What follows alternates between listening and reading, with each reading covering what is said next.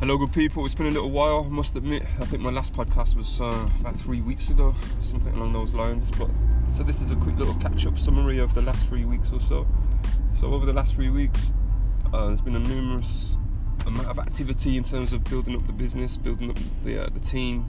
Um, that is Memorime, uh, which is now like a, a, con- a collective of different practitioners, uh, be they poets, be they filmmakers, be they photographers um, building up a team of people as well who can also help raise awareness of what, what we do, i.e. by use a lot, utilizing their contacts. Um, so we've been building relationships with people who are already in the education system as well, who can do some referral work on our behalf.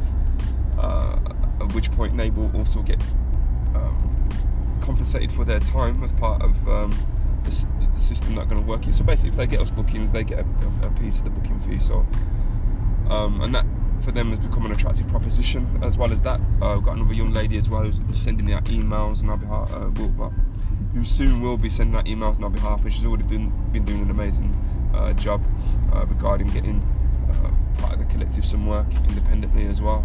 and so, yeah, um, the biggest thing I think that's been happening really has been the build up towards the big event that we've got coming up, which is a regional showcase of poems that are gonna be uh, performed, and each of the poems will be performed by different schools that have been involved in this Safeguarding Words project. Um, so it centres on themes around British values that's rule of law, respect, tolerance, democracy, and individual liberty. So those are the f- five core themes within that um, also was the remit to help safeguard language, safeguard words, in terms of raising awareness of the things around respect and tolerance and celebrating these aspects and um, looking to bring people together rather than using language uh, to separate people and demonize groups of people uh, and generate fear. So we're talking about using the, you know these words in a positive way, uh, getting the children more familiar with the language, the vocabulary around British values, around um, respect and tolerance and rule of law, democracy, individual liberty, all these things.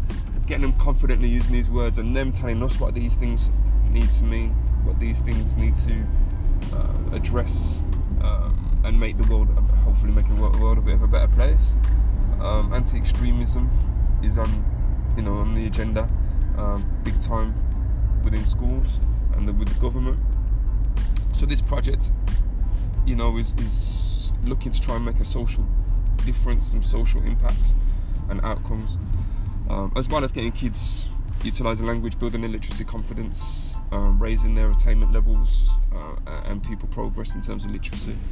Uh, so yeah, we had a dress rehearsal this Monday, just gone, uh, the 8th of April. So we're really happy about how that turned out. Had three schools turn up, and uh, we had our media capture team in place. Um, we got lots of great content and yeah, everyone came away feeling like you know it was a really good um, couple of hours.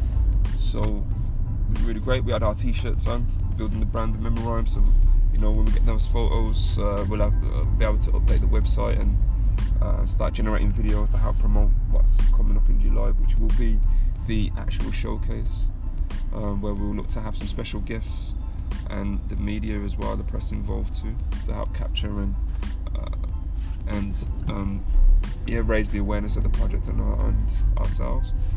Um, on top of that as well, yeah, I've been delivering workshops myself. And, um, I, have got a residency at school, John Masefield School, which is down south, past Worcester and such.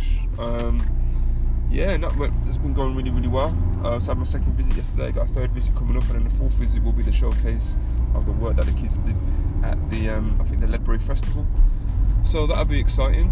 Um, uh, so we had 50 kids. We had to cap it because there were so many children that were so that were interested in taking part. We had to cap it at 50. Uh, so 50 young people came along to the workshop yesterday off their back, volunteered to come along. Um, wrote a few poems, some group poems, some individual poems, rhyming poetry, some personification poetry, and uh, yeah, it was really really good.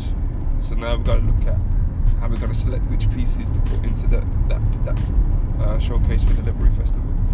Um, right now, I'm on my way to go see my daughters play. So Thursday, um, the 11th of April. Yeah, man. So uh, setting off there now. She's uh, really been coming along really, really well, man. In terms of her social development, speaking out loud, and in social situations, not being so shy as she used to be. Now she's really coming out of her shell. Uh, Real's doing extremely well now at school as well, so getting on top of his homework. Um, did his maths homework. Well, went over to see him last week. Did his maths homework together. Uh, smashed that, and we was looking for the homework for this weekend. Even emailed his maths teacher to say, "Oh, where's the homework, Because you know we want to make sure we get it done for you, so there's no problems." And uh, she said that she didn't set it because the homework that me and Real did last time, so many of pupils struggled with, so she didn't set any this week. So that was really good, and for Real to know that other people struggled with their homework to the point that the teacher didn't even set homework this week and he had completed the homework and passed it as well. Uh, that was really, really good, so reassuring for him. So yeah, so I'm waiting now to uh, see my daughter's playing, and when I get back, I've got to get recording some new material um,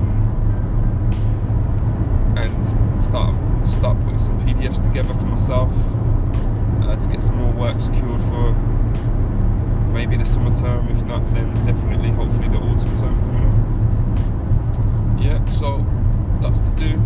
All this content to, to edit sort out put on websites and uh, videos platforms uh, like youtube and such so yeah man um, lots to do lots to do. Plus gotta do my accounts now that's the new tax year. So gotta catch up from last year's tax too yeah but yeah tiring times man tiring times but you know lots of positives lots of things going on um, keep you busy in the right way. But yeah, um, but yeah, so that was a little catch up. I hope you're all doing really well. Um, I hope you remember, man, like whatever pursuit that you're on towards success, whether you're working solo independently, get, trying to get there, or you're building your team up as well. Um, yeah, one quote that I always remember from when I was about 16, when I used to work for this other gentleman He was a, a concept designer. Had his own business. Started to, he was growing his own his own little organisation, design company. He always says, uh, Alan, because that's how you know my, my nickname Curly would then come about by then. So Alan, it's never about the project. It's always the people. So always remember moving forward, try and get the right people around you, try and do work with you know good people, and also obviously of course the biggest thing, the biggest factor in that is being a good person yourself. So, patience, listening skills, uh, trying to be helpful and provide value up front. And yeah, hopefully, yeah, um, I hope you, you know, you moving forward, you're doing well too. It's always going to be a grind, but as they say, nothing worth doing is easy. Alright, well, you stay safe though, take care, all the best for now. Thank you very much for listening.